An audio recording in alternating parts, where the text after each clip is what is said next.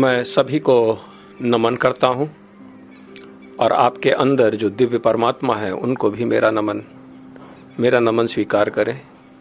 जय सीताराम, जय सीताराम, जय सीताराम। भगवान का ध्यान। ओम शांताकारं भुजगशयनं पद्मनाभं सुरेशं विश्वाधारं गगनसदृशं मेघवर्णं शुभांगं लक्ष्मीकांतं कमलनयनं योऽभिद्यार्न गम्यं वंदे विष्णु भवभयहरं सर्वलोकैकनाथं। शांत रूप शेषशायी नाभि में कमल धारण करने वाले, देवों के देव, विश्व के आधार, आकाश के समान व्यापक, मेघ के समान नीलवर्ण, शोभा युक्त जिनके अंग, लक्ष्मीनाथ, कमल नयन, योगी जनों के ध्यान में आने वाले, संपूर्ण लोक के नाथ, सांसारिक भय के दूर करता, व्यापक विष्णु के लिए मेरा नमस्कार है।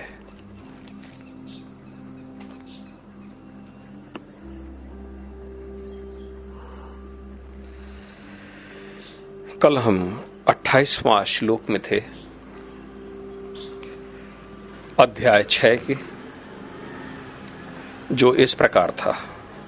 भगवान कह रहे हैं कि इस प्रकार योगाभ्यास में निरंतर लगा रहकर आत्म संयमी योगी समस्त भौतिक कलमश से मुक्त हो जाता है और भगवान की दिव्य प्रेमा भक्ति में परम सुख प्राप्त करता है।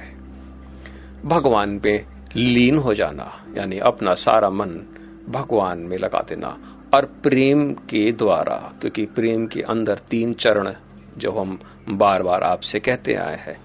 जब उच्च प्रेम हो जाता है जिसको हम लोग भक्ति कहते हैं, क्योंकि भगवान के साथ प्रेम का संबंध नहीं हो सकता है क्योंकि वो हमारे परमात्मा है।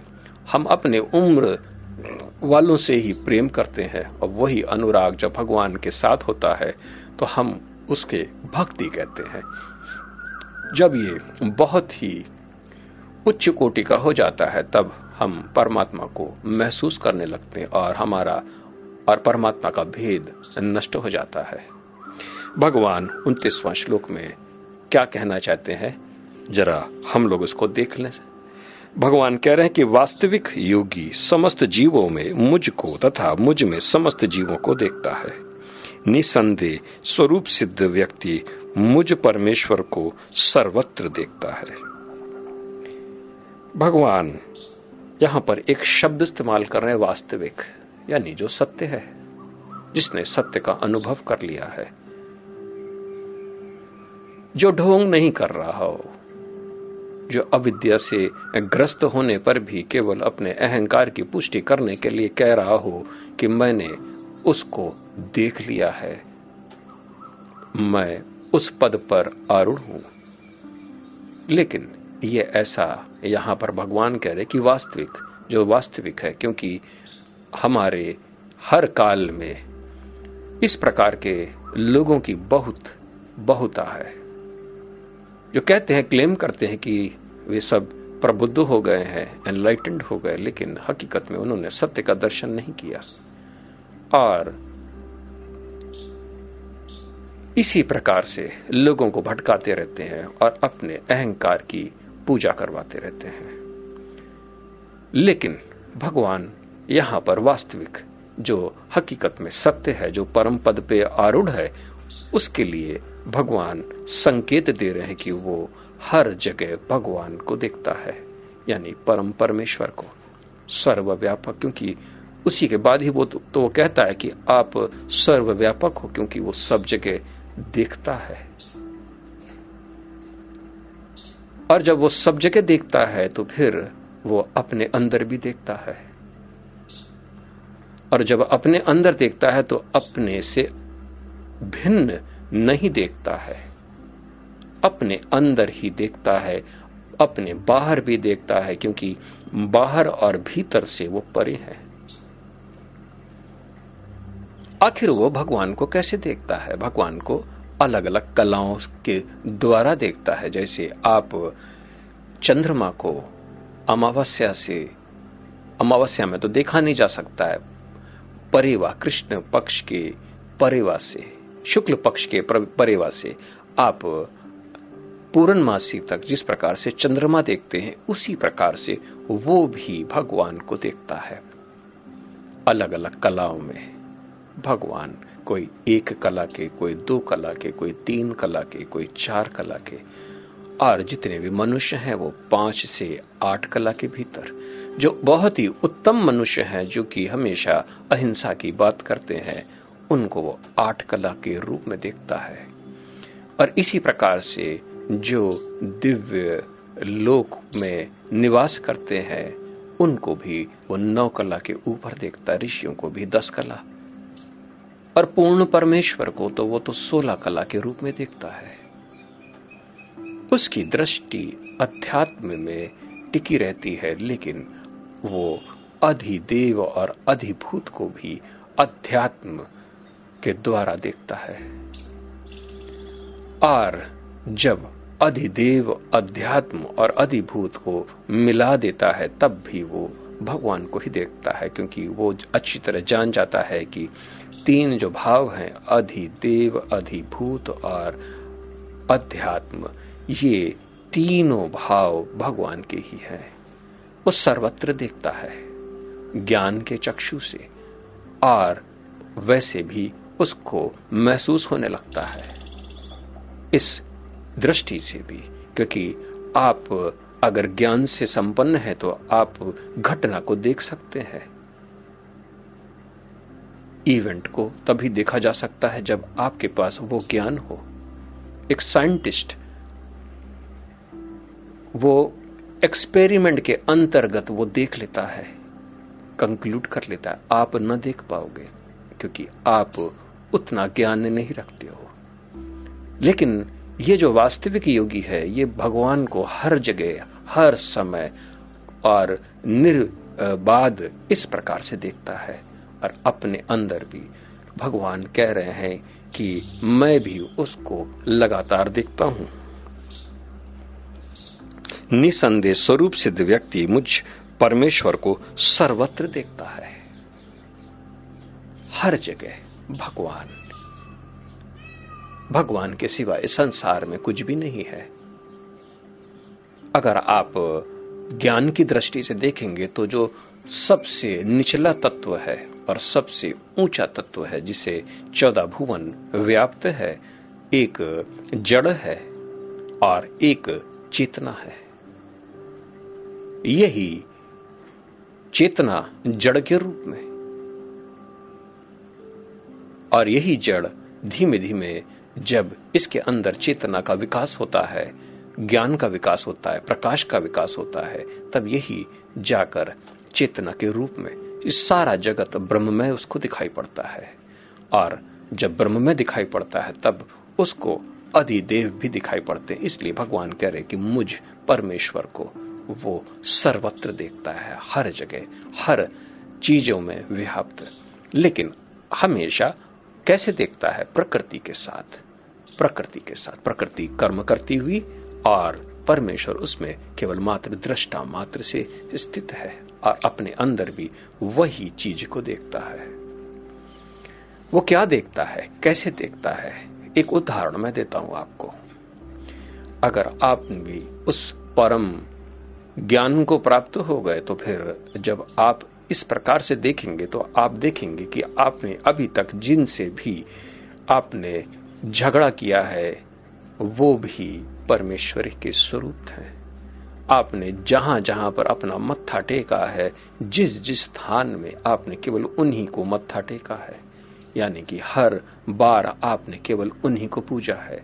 फिर भी आप ये सोचते थे कि हमने शायद इनको पूजा, इनसे हम अलग हुए, उनसे अलग हुए, और आप देखेंगे कि आपके पिता, आपके शत्रु, आपके गुरु, आपके बच्चे, आपकी पत्नी, सब परमेश्वर ही है, सब कुछ, सारे सब। और परमेश्वर आपके साथ हमेशा सदैव थे, और आप यूं ही रो रहे थे, कलमश में पड़े थे। हम आगे बढ़ते हैं। 30वां, भगवान कह रहे हैं कि जो मुझे सर्वत्र देखता है और सब कुछ मुझ में देखता है, उसके लिए न तो मैं कभी अदृश्य होता हूँ और न मेरे लिए अदृश्य होता है। बड़ा ऊंची बात भगवान बोल रहे हैं कि जो ऐसा देख लेता है तो फिर मैं भी उससे अलग नहीं हूं, मैं भी उसको हमेशा देखता हूं। एक दूसरे को देख रहे हैं और हकीकत में ये एक ही है, लेकिन फिर भी अभी थोड़ा सा द्वंद्व है, थोड़ा सा, क्योंकि अभी अधिदेव को देख रहा है वो। जब अध्यात्म में स्थित हो जाएगा तो वो अपने को ही देखेगा, क्योंकि अधिदेव से ऊपर अध्यात्म है। हम आगे बढ़ते हैं 31वां श्लोक में। भगवान कह रहे हैं, जो योगी मुझे तथा परमात्मा को अभिन्न जानते हुए परमात्मा की भक्ति पूर्वक सेवा करता है, वह हर प्रकार से मुझ में सदैव स्थित रहता है। इसको हम थोड़ा सा अलग देखें। अगर हम यहाँ पर परमात्मा की जगह हम बोलें कि जो सभी भूतों में निवास करता है, क्योंकि यहाँ पर इसी प्रकार से लिखा है सर्वभूत स्थितम, जो सभी भूतों में निवास करता है। जैसे मैं आप लोगों से कहता हूं कि आपके भीतर जो दिव्य परमात्मा है उनको मेरा नमन, इसी प्रकार से जो सभी भूतों में जो निवास करता है उसको जो देखता है वो परमात्मा की भक्ति पूर्वक सेवा करता है, वही अभिन्न जानता है, वह हर प्रकार से मुझ में सदैव स्थित रहता है, क्योंकि वह अपने को उस भाव से अपने को भगवान के प्रति जोड़ लेता है। और जब सब जगह भगवान दिख रहे तो उसके भीतर भी, उसके प्राण भी, उसके मन भी, उसकी चेष्टा भी, उसका ज्ञान भी और उसकी इंद्री तथा और भोग इत्यादि के भीतर सब जगह सूक्ष्म से सूक्ष्म लेवल तक भगवान को देखता है वो। भगवान उसकी अपदृष्टि से कभी भी ओझल नहीं होते हैं, लेकिन फिर भी वो जैसे आप रहते हैं वैसे वो रहना शुरू करता है। उसको थोड़ा सा कष्ट होता है, और क्योंकि वो अपने दुश्मनों के अंदर भी भगवान देखता है और अपने मित्र के अंदर भी भगवान देता है। और कभी कभी ऐसी स्थिति हो जाती है कि वो लगातार भगवान को देखते हुए भी, चूंकि उसको कई लोग उसको नुकसान पहुंचा देते हैं, क्योंकि अगले को नहीं मालूम कि ये कैसे देख रहा है। और अक्सर ऐसा ही होता है। इसलिए भगवान कहते हैं कि एकांत में रहना है, क्योंकि एकांत के बाद आप जब ये स्थिति उत्पन्न होगी, अब सब जगह आप भगवान देखेंगे तो आप तो सबके पैरों में पड़ना शुरू कर देंगे, क्योंकि आपको हर जगह भगवान दिखाई पड़ेंगे, दीवाल में, खंबे में, और मेरे और आपके बीच में जो हवा है उसके भीतर भी आप भगवान को देखेंगे। कोई भी चीज अछूती नहीं है भगवान के बगैर। आप जो गाड़ी चलाएंगे तो आपको ऐसा लगेगा कि आप भगवान के ऊपर बैठे हुए हैं और गाड़ी भी भगवान है, लेकिन वो जड़ तत्व में है। आप हाथ में पेन पकड़ेंगे तो भी ऐसा लगेगा कि ये पेन तो ब्रह्म है, सारा जगत ब्रह्म में है। मूर्ति को देखेंगे तो मूर्ति ऐसा लगेगी कि मूर्ति भाग रही है, और जैसे आपको दृष्टि प्राप्त होगी आप यकीन माने कि मंदिरों में जब जाएंगे और आंख बंद करके आप देखेंगे तो वहां मूर्ति आपसे बात करती भी आपको दिखाई पड़ेगी। मूर्ति छुप कर बैठ जाएगी। भगवान कहेंगे ये तो हर जगह मेरे को देख लेता है, छुप जाओ छुप जाओ, और आप उनको हर जगह ढूंढ लेते हो। एक ऐसा समय भी आता है कि जब भगवान कहते हैं अपने भक्त से कि अब मेरी पूजा बंद करो। वो दिन बड़ा परम होता है, हालांकि भक्त को बड़ा दुख भी होता है। भगवान स्वतः कहते हैं कि अब तुम हर जगह मुझे देखते हो, अब मुझे देखना बंद करो और अब तुम अपने आप को देखो। ये सर्वोपरि स्थिति है, क्योंकि अब जो स्वरूप है वो ही आपसे कह रहा है कि अब परब्रह्म जो सनातन है, जो रूप के बगैर है, निर्गुण ब्रह्म आपसे कहेगा कि अब उसकी उपासना करें। ये सर्वोपरि है। अब भगवान आपसे विदा लेते हैं, क्योंकि समस्त रूप आपसे विदा लेता है। और आप सोचेंगे कि भगवान का मैं अब कैसे ध्यान करूं, क्योंकि मैं जिस रूप का मैं ध्यान करता हूं तो वो रूप सामने प्रकट हो जाता है और वो रूप खुद कहता है कि अब मुझे त्याग दो, अपने स्वरूप में स्थित हो जाओ। आप दूसरे को देखते हैं कि सब भगवान में ध्यान करने में बैठे हैं और आप अपने को देखेंगे कि अरे ये क्या हो गया, मैं तो पहले पूछ रहा था भगवान को, आज भगवान हमको पूछते हुए हमको दिखाई पड़ रहे हैं। कौन किसकी पूजा किया था कुछ भी समझ में नहीं आता है और आप आत्माराम होकर बिल्कुल स्वतंत्र घूमते हैं, फिरते हैं, खाते हैं, फिरते हैं। इसी प्रकार से आपका जीवन जब तक प्रारब्ध के कारण आपका शरीर टिका है तब तक आप भली भांति से मुक्त जीवन आप बिताते हैं। कोई कर्म करें या न करें, फल आपको लेना नहीं है, फल क्योंकि आपने अंतरराज में अपना राज स्थापित कर लिया।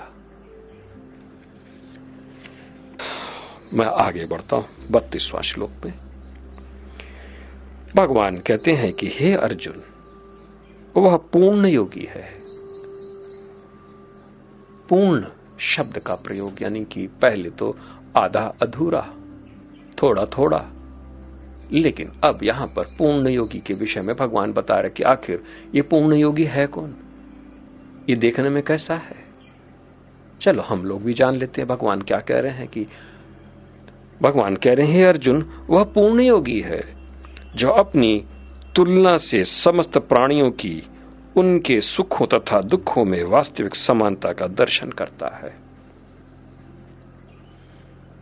अगर आप सुखी हैं तो जो प्रबुद्ध हुआ है, जो पूर्ण योगी, आपको देखकर वो भी सुखी हो जाएगा, क्योंकि आपका सुख उसका सुख है। अगर आप दुखी हैं तो फिर वो भी दुखी हो जाएगा और वो सारी कोशिश करेगा कि आपका दुख को दूर हो जाए, किस प्रकार से दुख दूर हो जाए। वो किस प्रकार का है, जरा थोड़ा सा हम अपना भी थोड़ा सा हम आपको बता दें। भगवान तो आपको बता ही रहे। आप कल्पना करें कि एक आदमी है जो कि प्रबुद्ध हो गया है, वो इतनी मेहनत करता है, इतनी मेहनत करता है कि वो हार जाए। आप सोचते हैं कि ये कैसे हो सकता है। कोई मेहनत करता है तो वो उसको सफलता प्राप्त होती, लेकिन ये तो हारने के लिए मेहनत कर रहा है। आप अंदाज लगाइए कि कोई जीतना नहीं चाहता, हारना चाहता है, क्योंकि वो जीतना, अब वो जीत जो है वो सब जगह बांटना चाहता है, क्योंकि वो हर जगह जीत जाएगा, क्योंकि उससे अव्वल तो इस संसार में कोई है ही नहीं। लेकिन फिर भी आपके साथ वो मेहनत करता है और मेहनत करता है, जब जीत आ रही होती है तो फिर अपना जीत आपको दे देता है, क्योंकि उसको जीत और हार से न सुख न दुख और क्या प्रयोजन। लेकिन आप उस जीत के कारण ही तो आप जीते हैं। अगर आप हार जाएंगे तो बहुत अनर्थ हो जाएगा, और वह अपना जीत ही आपको दे देता है और खुद चला जाता है हार के। किसी ने सही कहा कि जीतना और हारना, हारना का अर्थ होता है कि वह स्वतः अपने को हार पहना लेता है, और जीतना, जी का मतलब होता है जीवात्मा और तना का अर्थ होता है तनाव।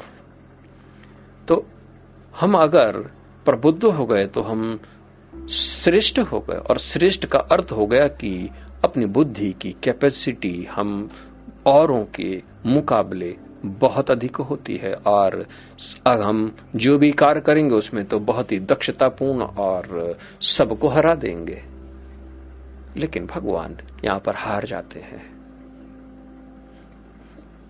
हारते हैं। वो इसलिए नहीं हारते क्योंकि वो जीत सकते हैं, नहीं, क्योंकि इसलिए हारते हैं क्योंकि उनका सुख दूसरे के सुख में है, उनका दुख दूसरे के दुख में है।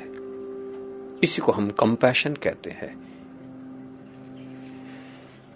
हम 33वां श्लोक में पढ़ते हैं। अब यहां पर चूंकि भगवान ने पूर्ण योगी के विषय में बता दिया, अब भगवान के पास और कुछ कहने के लिए नहीं है, लेकिन फिर भी अब अर्जुन को कुछ कहना है क्योंकि अर्जुन को अब शंका है। हालांकि अब अर्जुन क्या कहना चाहता है, चलो हम लोग देख लेते हैं।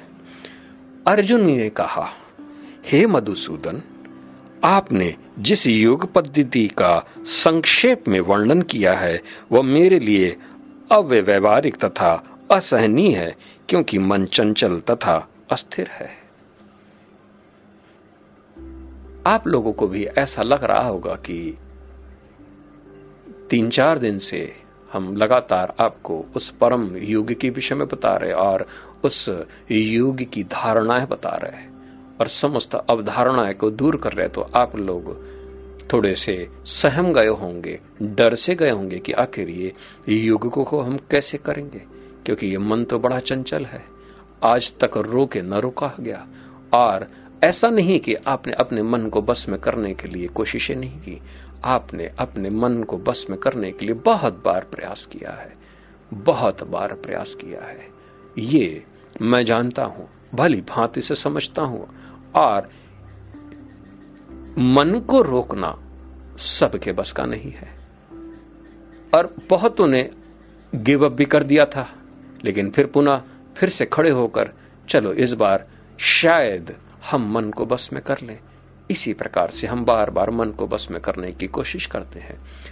अर्जुन को भी इसी प्रकार से ऐसा एहसास हुआ कि ये तो अव्यवहारिक है, क्योंकि रोजमर्रा के जीवन में तो हम जैसे जीते हैं इस हिसाब से तो हम योग में तो एक पल भी टिक नहीं पाएंगे, क्योंकि जो मन करता है वो करते हैं, स्वधर्म से हमेशा दूर रहते हैं, जो मिला खाते हैं, जो अहंकार को ललकारा उसको हम शत्रु के रूप में उसको नष्ट कर देते हैं। धन कमाना है चाहे कुछ भी हो, जैसे भी हो, हमारे घर में भी सब कुछ होना चाहिए, मन के हिसाब से ही हम जीते हैं। और अचानक मन को रोकना और इसके विपरीत जीना, ये तो बिल्कुल अव्यवहारिक है, क्योंकि हम लोग बड़े कॉम्प्लेक्स लाइफ लिव करते हैं। सरल बनना आसान नहीं है और भगवान यहां पर सरल बनने के लिए बोल रहे हैं कि ये सिंप्लिसिटी भी इतनी सिंपल नहीं है।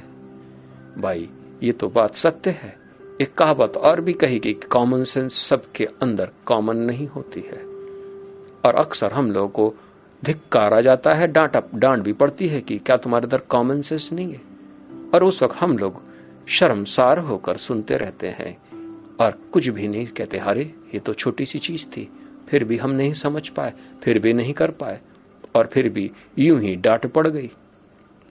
और हम लोग भली भांति जानते हैं कि जो सामने वाला कह रहा है उससे भी इस प्रकार से गलती होगी, क्योंकि हम लोग गलतियों के पुलंदा है। बचपन से लेके अभी तक हम लोग व्यवहारिक कम रहे, अव्यवहारिक ज्यादा रहे हैं। और अगर आपको ये बात शक लग रहा है तो आप अपने मित्रों से जाके पूछिए कि ये बताओ कि मैंने कब कब आपके साथ अव्यवहारिक रहा, तो वो आपको एक एक बात गिना देगा, वो खुद बताएगा कि वो कितना सहनशील था, क्योंकि आपका व्यवहार को हमने किस प्रकार से झेला है वो ही जानता है। आप दूसरे पल में अपने मित्र से शत्रुता कर लेंगे क्योंकि वो आपकी 1000 अव्यवहारिक बातें बता देगा। आपको लगेगा कि आपको धिक्कार कर रहा है, वो धिक्कार रहा है। आप अगर किसी के पास जाएं और पूछें कि मेरी गलती क्या है, तब तो फिर आप गए काम से, क्योंकि हमें बड़ा आनंद आता है जब दूसरे की गलती निकालते हैं, और ये तो सामने अपना मित्र है, इसको तो सारे के सारे लक्षण बता दें, और भले ही हम उसको पालन करें या ना करें। ऐसा मित्र मिल जाए तो धन्य है, क्योंकि अब तो गीता, वेद, पुराण सब हम उसको पूरी तरीके से बता देंगे कि इधर गलत थे तुम, इधर गलत थे, मैंने इतना सहा और सहा, अभी भी सह रहा हूं तुमको। और वो आपको बार बार बताएगा कि उसने सहना अभी बंद नहीं किया। हम हमेशा अव्यवहारिक रहे, लेकिन ये तो तमोगुण है, जब हम किसी की गलतियां, दोष ढूंढते हैं, ये तमोगुण है। और जो मनुष्य अपनी भी गलती ढूंढता है वो केवल अपने तमो गुण के कारण, तमोवेश के कारण। मैं भी अगर अपनी छोटी छोटी गलतियों को रोज बैठ के ढूंढूं कि आज मैंने यहां गलती कर दी, यहां मैंने गलत कर दी, तो मैं कभी भी सत्य के रास्ते पे मैं स्थिर ना हो पाऊंगा। जिनको ऊपर उठना होता है वो ऊपर की तरफ लक्ष्य करके आगे बढ़ते हैं, और जो नीचे अपना मुंह करके ऊपर जाता है तो फिर वो डरता है और नीचे गिर पड़ता है। इसलिए एक आदत आप लोग मेरे कहने से त्याग दे, दोष ढूंढना।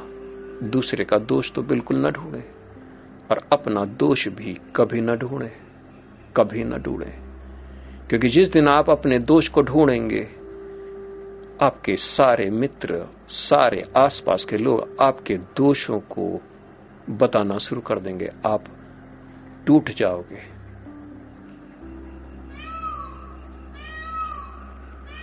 मैं अपने दोष नहीं देखता, न दूसरे के दोष देखता, क्योंकि दोष होता ही नहीं है। ये तो हमारी प्रकृति है जो हमको इस प्रकार से दोष दिखा रही है, जबकि दोष है नहीं, क्योंकि ये तामसी प्रकृति है।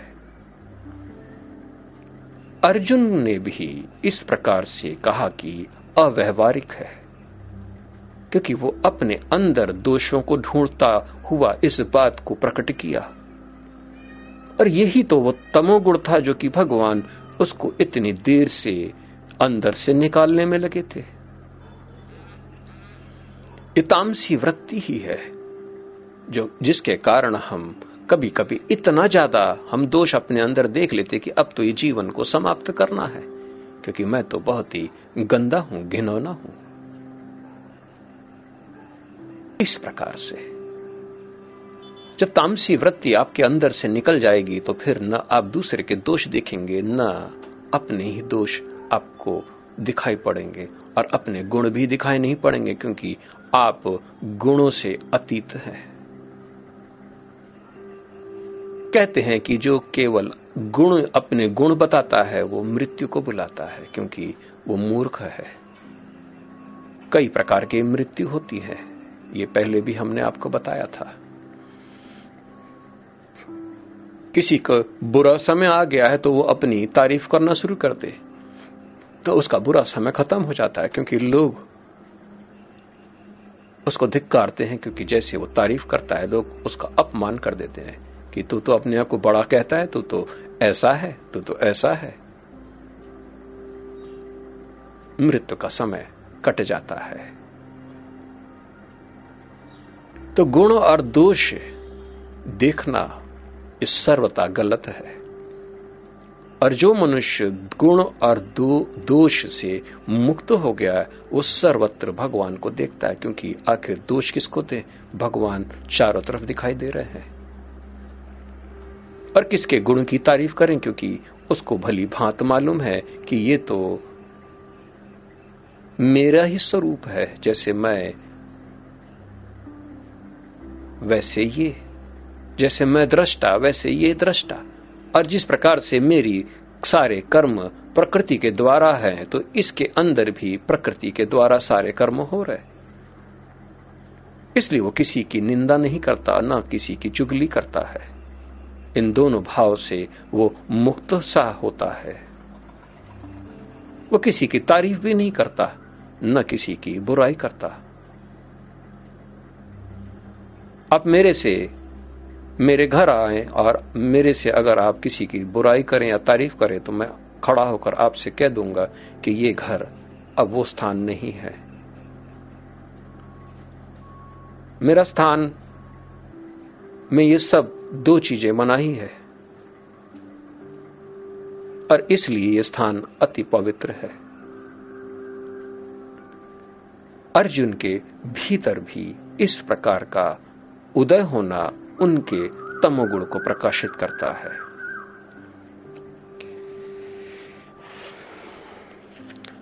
अर्जुन पुनः कहते हैं कि हे कृष्ण, चूंकि मन अस्थिर है,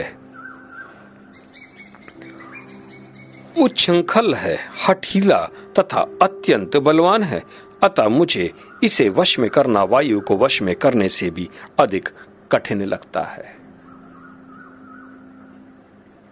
वायु को आप बस में कर सकते हैं गुब्बारे के भीतर, लेकिन मन को आप बस में करना अत्यधिक कठिन है। और ये बात अर्जुन भी प्रमाणित के साथ कह रहा है कि, और ऐसा नहीं कि अर्जुन ने इसको बस में करने की कोशिश नहीं की, वो भी आप ही के जैसा है। और कितनी बार वो विफल हुआ है और विफलता के कारण ही तो वो मोहग्रस्त हुआ है, विषाद में है। इसलिए भगवान उसको परम ज्ञान लगातार दे रहे हैं।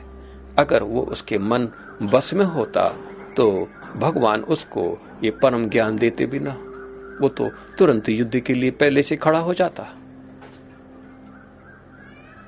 एक ऐसे स्थान पे भगवत गीता, ये दो बड़े सेना खड़ी हुई है युद्ध के बीच में, ज्ञान के लिए सारे अवसर श्रेष्ठ हैं। कोई अगर कहे कि आज दिन ठीक नहीं है तो आज मैं ज्ञान नहीं दूंगा, कल आना, और इसी प्रकार से आपके 10 साल 20 साल 25 साल बर्बाद कर दे तो वो झूठा है। ज्ञान के लिए कोई भी वक्त नहीं है, क्योंकि मृत्यु का भी कोई वक्त नहीं है। इसलिए ज्ञान की भी कोई भी वक्त नहीं है। हम आगे और बढ़ते हैं 35वां श्लोक में।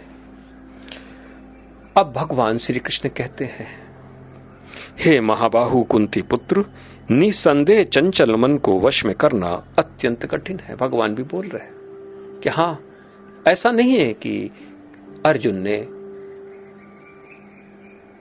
कोशिश न की, और इसलिए भगवान ये बात को अर्जुन के सहमत करने के लिए भी कह रहे हैं कि हां, बात तो सही है, बड़ा कठिन है, कुछ ही विरले हैं जो कि ऐसा कर पाए हैं, इसलिए तो वो अलग है, वो मोहग्रस्त नहीं होते हैं। भगवान भी कह रहे मन तो बड़ा चंचल है। भगवान पुनः कहते किंतु उपयुक्त अभ्यास द्वारा तथा विरक्ति द्वारा ऐसा संभव है। लेकिन बता भी रहे कि संभव है, ये तो स्किल है, स्किल को डेवलप किया जा सकता है। एक अनपढ़ को बोलो कि भाई ये किताब पढ़ो तो वो कहेगा ये तो असंभव है, लेकिन अगर उसको रोज थोड़ा थोड़ा मार्ग दिखाया जाए, यानी इसको शिक्षित किया जाए, एक मार्ग से उसको लेकर चले, विद्या के मार्ग से, तो वो 3 से 4 महीने के भीतर वो पढ़ाने भी लगेगा। इसी प्रकार से मन को बस में करना बड़ा सरल है।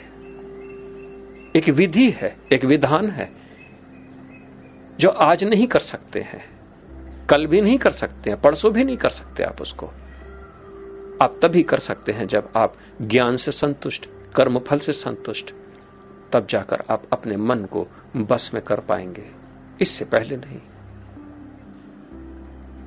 और विरक्ति आपको धीमे धीमे बढ़ानी है, क्योंकि इंद्रिय तृप्ति से आपको निवृत्त तो होना ही है, लेकिन उसके इंद्रिय तृप्ति के लिए भी निवृत्त होने के लिए एक नियम है, राग द्वेष।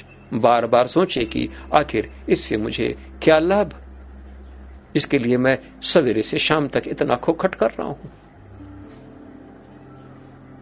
हर चीज का नियम है और इसलिए ज्ञान आवश्यक है कि ज्ञान के द्वारा ही आप सारे नियम को भली भांति समझ लेते हैं। और जब वो आप उस ज्ञान को अपने ऊपर लगाते हैं, यानी कि प्रैक्टिकल आप अपने ऊपर करते हैं, तब आप देखते हैं अरे मेरा मन तो कल ऐसा था, इतना चंचल था, आज तो मैंने उसको और विरक्त कर दिया। कल से और भी आज मैं आनंद की अनुभूति कर रहा हूं, क्योंकि ये भी एक अभ्यास के द्वारा है। और चूंकि हम उस ज्ञान को नहीं जानते हैं इसलिए कहते हैं कि मन तो बड़ा चंचल है। 36वां श्लोक भगवान कह रहे हैं कि जिसका मन उच्छृंखल है उसके लिए आत्म साक्षात्कार कठिन कार्य होता है, किंतु जिसका मन संयमित है और जो समुचित उपाय करता है उसकी सफलता ध्रुव है, ऐसा मेरा मत है। जो ध्रुव शब्द है वो फोकस है, एकाग्रता।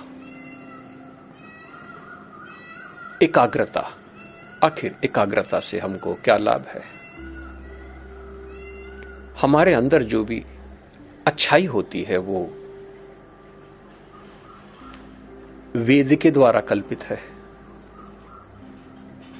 और वेद जानने की इच्छा जो साधक होता है उससे। और साधक कैसे सीखता है वेद? जब उसके अंदर एकाग्रता होती है। और ये एकाग्रता इसलिए होती है क्योंकि वो जानने की इच्छा रखता है, यानी कि ये क्योंकि वो जानने की इच्छा रखता है इसलिए वो एकाग्र होता है। क्योंकि वो एकाग्र है इसलिए उसको ज्ञान की उपलब्धि होती है। क्योंकि इसको ज्ञान की उपलब्धि होती है इसलिए वो अच्छा है। इसको आप दोनों तरफ से देखें। आखिर उसको जानने की क्यों इच्छा थी? क्योंकि उसको सुख का अनुभव करना था।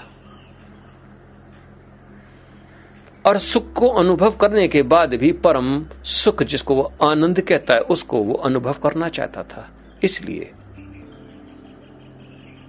उसने एकाग्रता को धारण किया। तो ये परम आनंद के विषय में उसके अंदर जो ज्ञ था, ज्ञान था, वो एका वो भाव के द्वारा ही घटित होता है।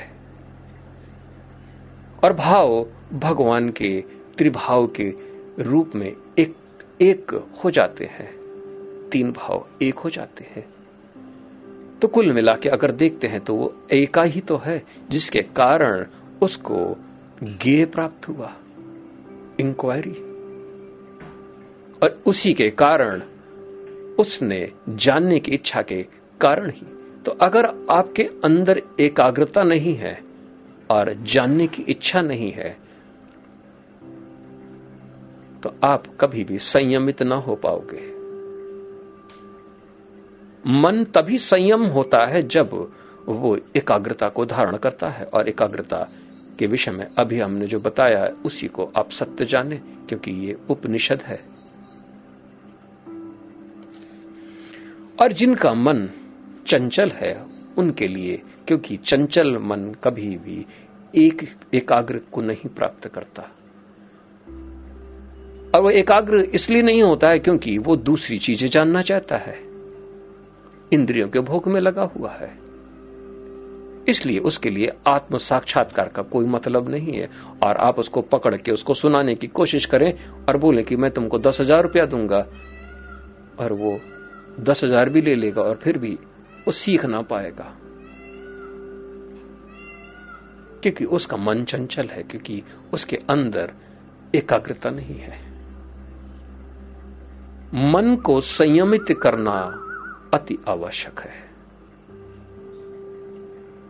आप अपने भीतर के प्रश्न को दबाए ना कभी भी।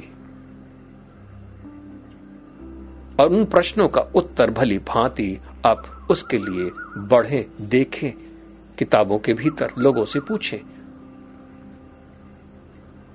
और तभी जाकर आपका मन संयमित होगा। क्योंकि बुद्धि जब तक ज्ञान से संपन्न न होगी तब तक मन संयमित न हो पाएगा। तो आज की दुनिया में लोग कहते हैं कि ये तो बड़े बुद्धिमान लोग हैं, लेकिन मन को संयम में स्थापित नहीं कर पा रहे, तो ऐसी बुद्धि का क्या लाभ।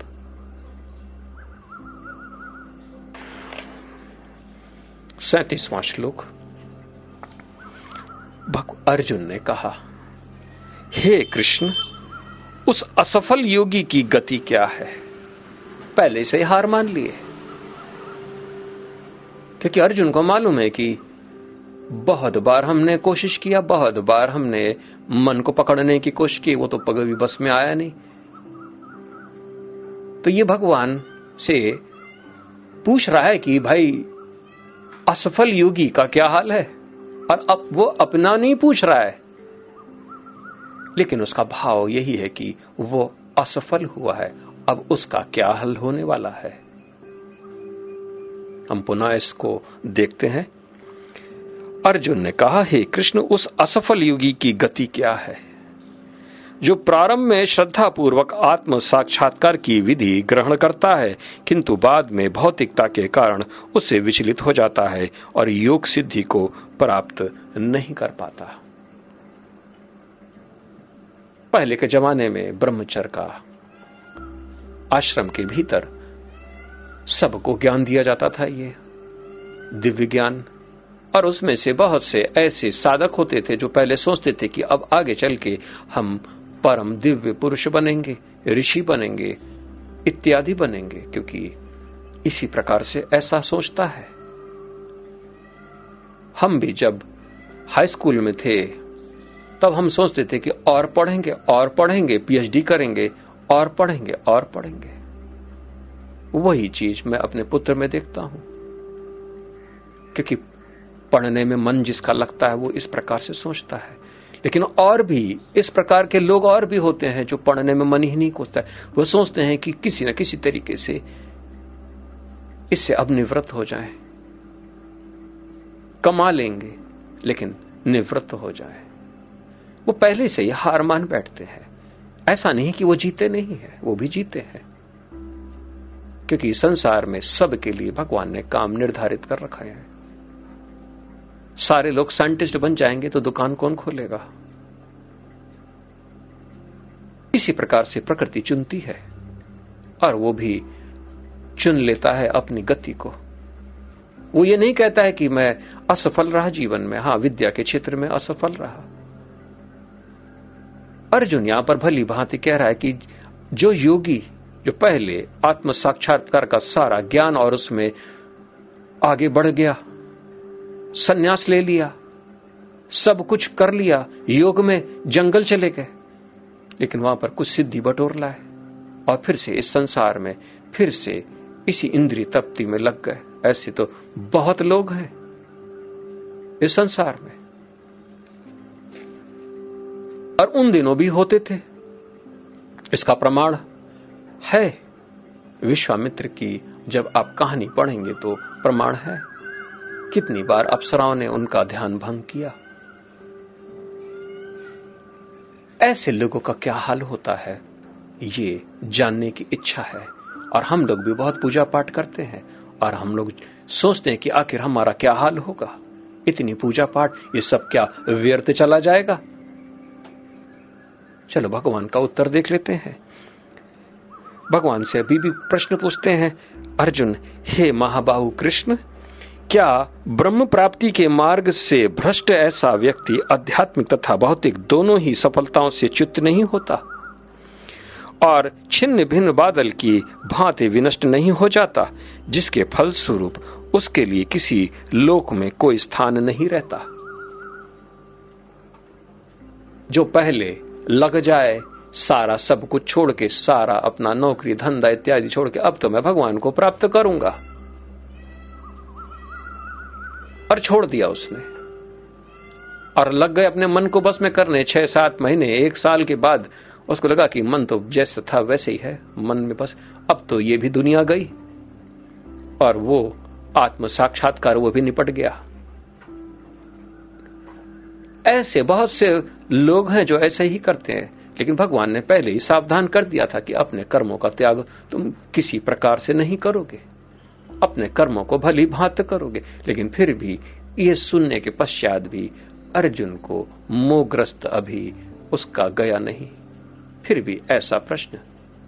क्योंकि हकीकत में इसी प्रकार से हम लोग देखते हैं, कई लोग कहते हैं कि मैं रिटायर हो गया, अब तो मेरे पास कोई काम नहीं, मैं तो करूंगा भी नहीं, बहुत कर लिया, अब तो नहीं करूंगा, अब तो भगवान के पास जाएंगे।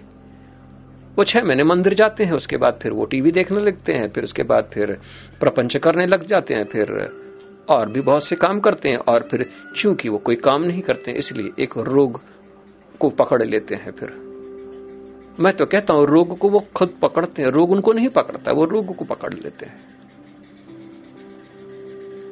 करने क्या चले थे, करे क्या और हुआ क्या,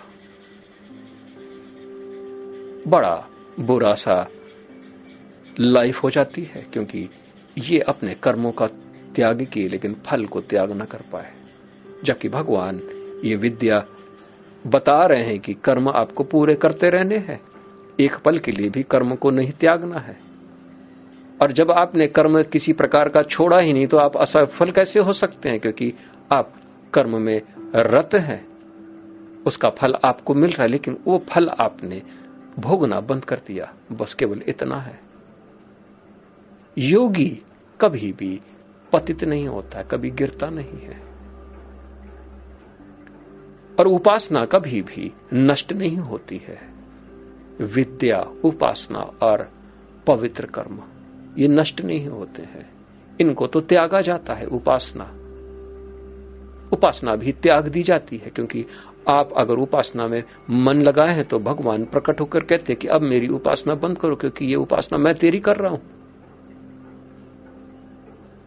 आप पवित्र कर्म कर रहे हैं तो भी भगवान कहते ये पवित्र कर्म मेरा था, मुझे करने दो, तुम दृष्टा बन के आराम से इस शरीर में स्थित हो जाओ, ये काम मैं कर लूंगा। तो इस प्रकार से आप तीनों से निवृत्त हो जाते हैं। और वेद का भी आप एक दिन त्याग करते, क्योंकि अब वेद का क्या करना है आपको, क्योंकि आप तो आत्म साक्षात्कार को प्राप्त हो गए।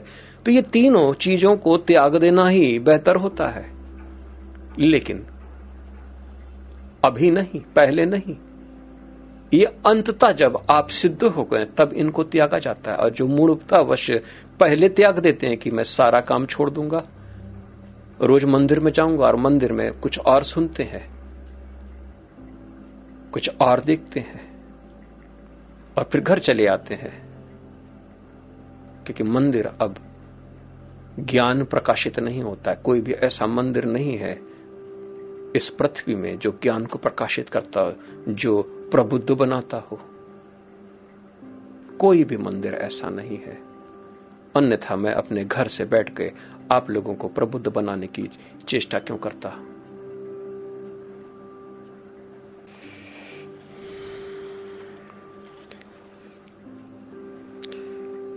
अर्जुन कह रहे हैं कि जिसके फल स्वरूप उसके लिए किसी लोक में कोई स्थान नहीं, क्योंकि वो नीचे को पहले ही छोड़ दिया, ऊपर को प्राप्त नहीं हुआ, वो तो बिल्कुल एक बादल के समान छिन्न भिन्न हो गया। वो जब तेज आंधी आती है तो बादल भी छिन्न भिन्न हो जाते, ना बरसात हो पाती, ना कुछ हो पाती है। ऐसा आदमी न ऊपर लोक कोई अच्छी गति प्राप्त नहीं हुआ, जीवन भी बेकार कर लिया उसने। ये तो बात सत्य है, लेकिन अभी भी इसमें मूढ़ता है, अभी भी मोह है, क्योंकि भगवान ने इसको पहले से बोला है कि कर्म आपको त्यागने नहीं है, केवल कर्म फल त्यागने हैं। और भी पूछ रहे हैं अर्जुन कहते हैं ये 39वां श्लोक के अंतर्गत, हे कृष्ण यही मेरा संदेह है और मैं आपसे इसे पूर्णतः दूर करने की प्रार्थना कर रहा हूं। आपके अतिरिक्त अन्य कोई ऐसा नहीं है जो इस संदेह को नष्ट कर सके। और ये संदेह केवल अर्जुन का नहीं है, ये तो संदेह सभी लोगों का है, इस संसार में जितने भी लोग हैं। मेरे से तो अक्सर लोग इसी प्रकार से पूछते हैं कि मैं कैसे छोड़ दूं। मैं कहता हूं कि मैंने कब बोला आपको छोड़ने के लिए। मैं तो सबसे कहता हूं कि अपने काम को कभी छोड़ने की जरूरत ही नहीं है, और जो काम तुम कर रहे हो उसी को करना है, तुमको भली भांति से करना है। हाँ, जो बचपन में तुम्हारे माता पिता, तुम्हारे टीचर ने बोला था, उसको आप जो नहीं करते थे तो वो बात आप मान लें। बचपन में पिताजी आपके बोलते होंगे झूठ ना बोलना, तो आप फिर भी झूठ बोलते थे, वो बात मान लें, यानी कि झूठ बोलना छोड़ दें। टीचर लोगों भी ने आपको बहुत कुछ सिखाया होगा कि बेटा ऐसे रहते हैं, आप उसको मान लें, बाकी छोड़ दीजिए। मैं तो फिर भी आपको कुछ नहीं बोलूंगा कि ये छोड़ दो वो छोड़ दो। मैं तो केवल तुमको ज्ञान दूंगा, निर्णय, निश्चय और निर्णय तुमको करना है। मैं तो ज्ञान दूंगा, उपासना तुमको करना है नहीं करना है ये तो तुम्हारी मर्जी की बात है। उपासना अगर करते हो तो तुम तरते हो। हम आगे और बढ़ते हैं। कृष्ण ही ऐसे थे जो कि संदेह को मिटा सकते थे, क्योंकि अब अर्जुन को विश्वास हो चुका था कि भगवान श्री कृष्ण ही अब अर्जुन को का संदेह मिटा सकते, क्योंकि इतना ज्ञानी अर्जुन को पता चल गया कि तो मेरा मित्र, ये तो परम ज्ञानी है, तो ये बता सकता है कि आखिर क्या हो सकता है इसके विषय में। तो अब भगवान श्री कृष्ण का उत्तर भी सुन ले। भगवान ने कहा, हे प्रथापुत्र, कल्याण कार्यों में निरत योगी का न तो इस लोक में और न परलोक में ही विनाश होता है। जो पवित्र कर्म करता है वो इसका विनाश तो इस संसार में, क्या इस संसार में, न उस संसार में कभी होता ही नहीं, क्योंकि पवित्र कर्म तो कल्याण का कर्म ही पवित्र कर्म है। पुनः वो कहते हैं, हे मित्र, भलाई करने वाला कभी बुराई से पराजित नहीं होता। इस संसार में बहुत से ऐसे लोग होते हैं जो आपको अच्छा बनने नहीं देना चाहते, लेकिन फिर भी आप अच्छे बने हैं। कमल खिल के रहेगा, चाहे वो जितना भी कीचड़ में धसा ही क्यों ना हो, वो तो बाहर फूट के अपने आप ही वो खिल जाएगा। मुझे भी 5 साल से ये आप नहीं सिखाएंगे, आप ये नहीं पढ़ाएंगे, इस प्रकार से मेरे ऊपर बड़ा दबाव दिया गया, लेकिन फिर भी मैं अपने कार्य में रत हूं। मुझे किसी बुराई से क्या लेना देना, क्योंकि भलाई करने वाला कभी भी बुराई से नहीं डरता, क्योंकि उसको तो करना है, उसको तो खिलना है, और वो कमल के भांति वो खिलता है। उसका कभी भी नाश नहीं होता, न इस लोक में न परलोक में, क्योंकि यज्ञ करने वाला का नाश कैसे हो सकता है, क्योंकि यज्ञ का भोक्ता स्वतः परमात्मा ही है। 41वां श्लोक। असफल योगी पवित्र आत्माओं के लोकों में अनेकानेक वर्षों तक भोग करने के बाद या तो सदाचारी पुरुषों के परिवार में या कि धनवानों के कुल में जन्म लेते हैं। आपके जो भी पवित्र कर्म है उसका आपको फल तो प्राप्त होगा। इस भू से भूवर, भूवर से स्वर्ग, स्वर्ग से जन, महर, तप और सत्य, ये 7 ऊर्ध्वा लोक है जहां पर आप आनंद की प्राप्ति करते, अपने कर्मों के फल को भोगते हैं।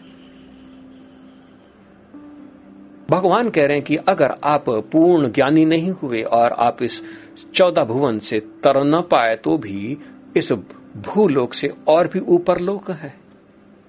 अगर स्वर्ग तक पहुंच गए आप, तो वहां पर बहुत दिनों तक देवताओं के साथ आप भी रहेंगे, विहार करेंगे।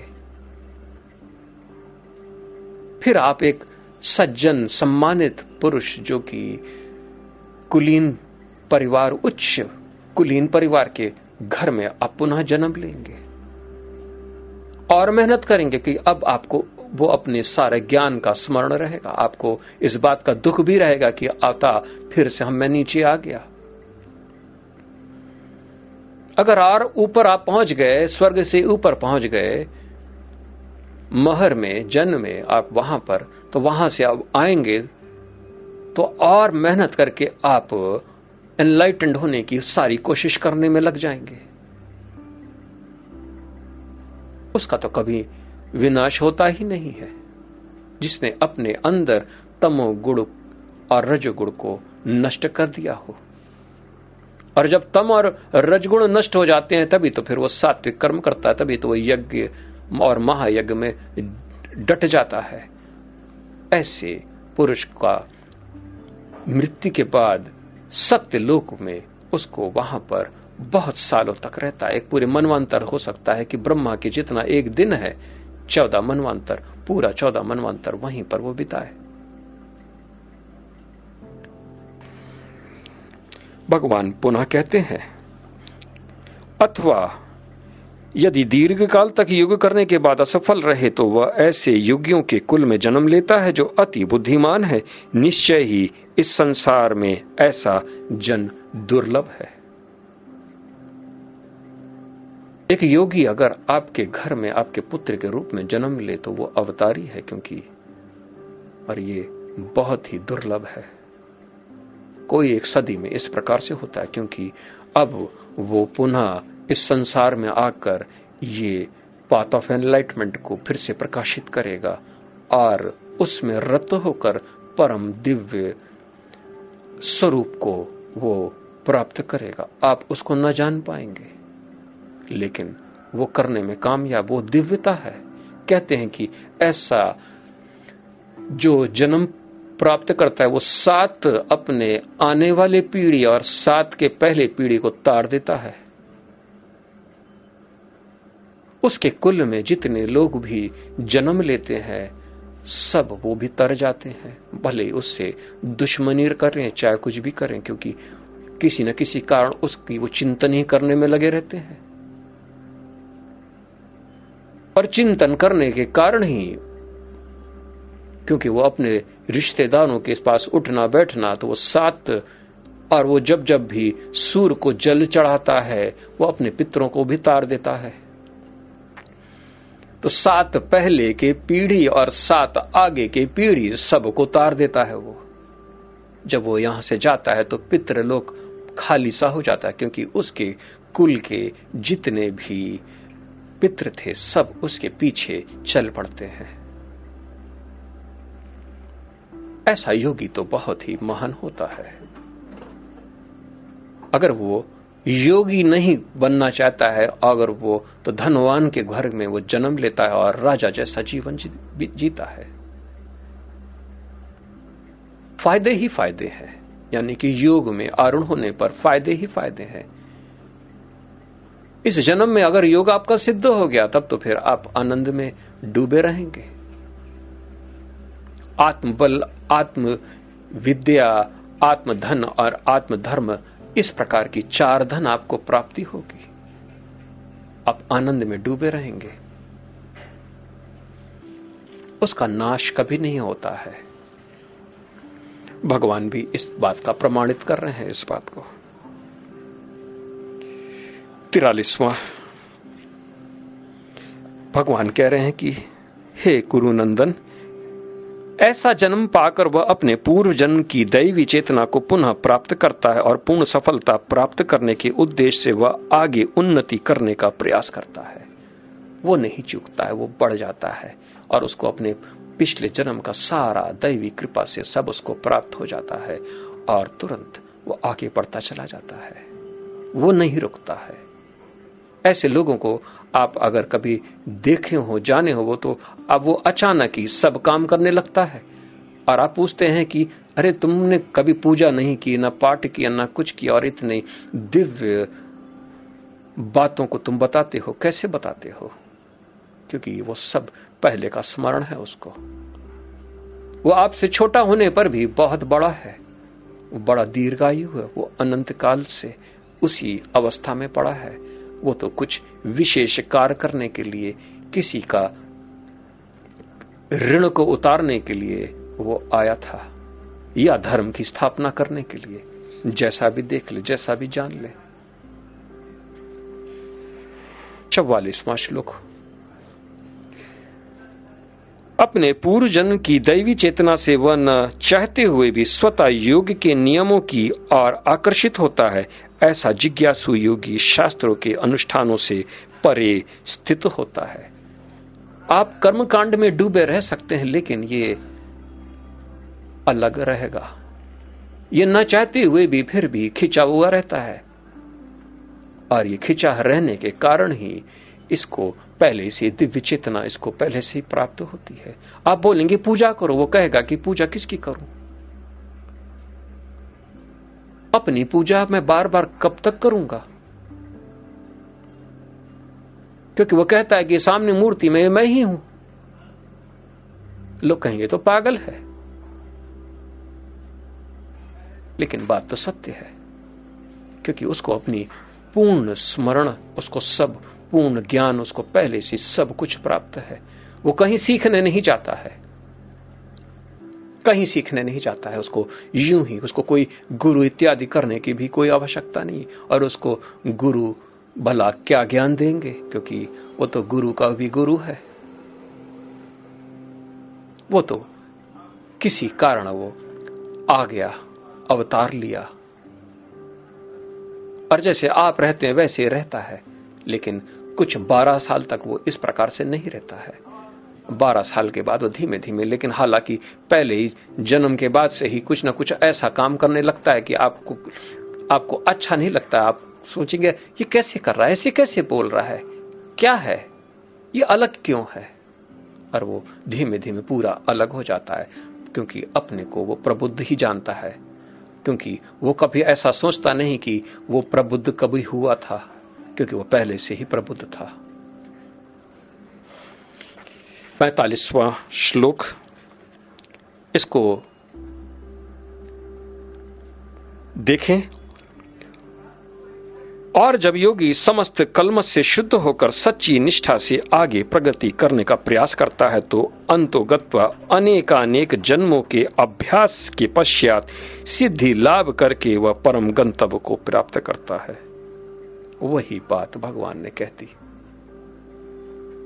शायद वह जरा सा कहीं चूका था, कोई उसके अंदर कोई वासना थी, कोई किसी का ऋण इत्यादि चुकाना था, और उसको सब बात स्मरण में था। और वो तेजी से बगैर उपनिषद पढ़े वो उपनिषदों जैसी बातें बोले, बगैर गीता पढ़े गीता सी सारी बातें बोल दे, क्योंकि वो अनुभव उसके अंदर पहले से विद्यमान था। वो एक की बात करता था, एका की बात करता था। आप अनेक के चक्कर में पड़े थे, और वो एका एक की बात करता था, क्योंकि सब पूर्व जन्म का स्मरण उसके पास है। क्योंकि योग से कोई भी भला कैसे गिर सकता है, क्योंकि उसने अपना सर्वस्व भगवान को दे रखा है। भगवान उसको कैसे गिरने दे सकते हैं। 46वां श्लोक। योगी पुरुष तपस्वी से, ज्ञानी से तथा सकाम कर्मी से बढ़कर होता है। भगवान ने यहां घोषणा कर दी, कोई तपस्वी है उससे बड़ा है ये, जो ज्ञानी है उससे भी ये परम ज्ञानी है, और जो सकाम कर्मी है, जो सारे वेद के सारी ऋचाएं को जानता है और सारे कर्मों का फल वो सब करता है, तो भी यहां पर उससे भी वो बहुत आगे है। अतः हे अर्जुन, तुम सब प्रकार से योगी बनो। भगवान कह रहे कि योगी बनो केवल, क्योंकि आत्म साक्षात्कार योगी का लक्ष्य होता है। तपस्वी तो तपस्या कर रहा है कुछ फल पाने के लिए, ज्ञान अपनी महिमा को दिखाने के लिए, और सकाम कर्मी अपने इंद्रियों को भोगने के लिए, लेकिन योगी केवल आत्म साक्षात्कार के लिए। इसलिए अर्जुन को भगवान ये आदेश दे रहे कि तुमको सब प्रकार से तुम योगी बनो। तुमको ज्ञानी बनने की जरूरत नहीं है, तुमको तपस्वी बनने की जरूरत नहीं है, क्योंकि जो सबसे ज्यादा श्रेष्ठ है वो योगी ही है। इसलिए आप योगी बने।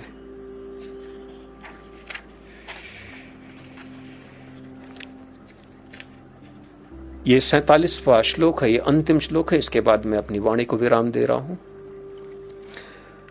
भगवान कह रहे हैं कि और समस्त योगियों में से जो योगी अत्यंत श्रद्धा पूर्वक मेरे परायण है, अपने अंतःकरण में मेरे विषय में सोचता है और मेरी दिव्य प्रेमा भक्ति करता है, वह योग में मुझसे परम अंतरंग रूप से युक्त रहता है और सबों में सर्वोच्च है, यही मेरा मत है। भगवान ने घोषणा कर दी कि जो भगवान को लगातार देखता है, भगवान में निरत रहता है, भगवान ही के साथ उठना बैठना, भगवान के साथ ही उसका सब कुछ है, और जो अपने अंदर के भेद और भगवान के भेद को वो नष्ट कर देता है, वही सर्वोपरि है। ऐसे योगी को गुरु कहा जाता है। ये भी एक अवस्था है। उस अध्यात्म को परम अध्यात्म में स्थित रहना। अब भगवान कह रहे इससे बड़ा कोई नहीं, इससे श्रेष्ठ कोई नहीं, क्योंकि यहां पर भगवान ने अपना मत दे दिया, क्योंकि सब रूप में वो मुझ में ही बरतता है, सब रूप में मुझ में ही बरतता है, बाहर भीतर सब कुछ सब जगह। मैं अपनी वाणी को यहीं विराम देता हूं, कल पुनः मैं उपस्थित होता हूं।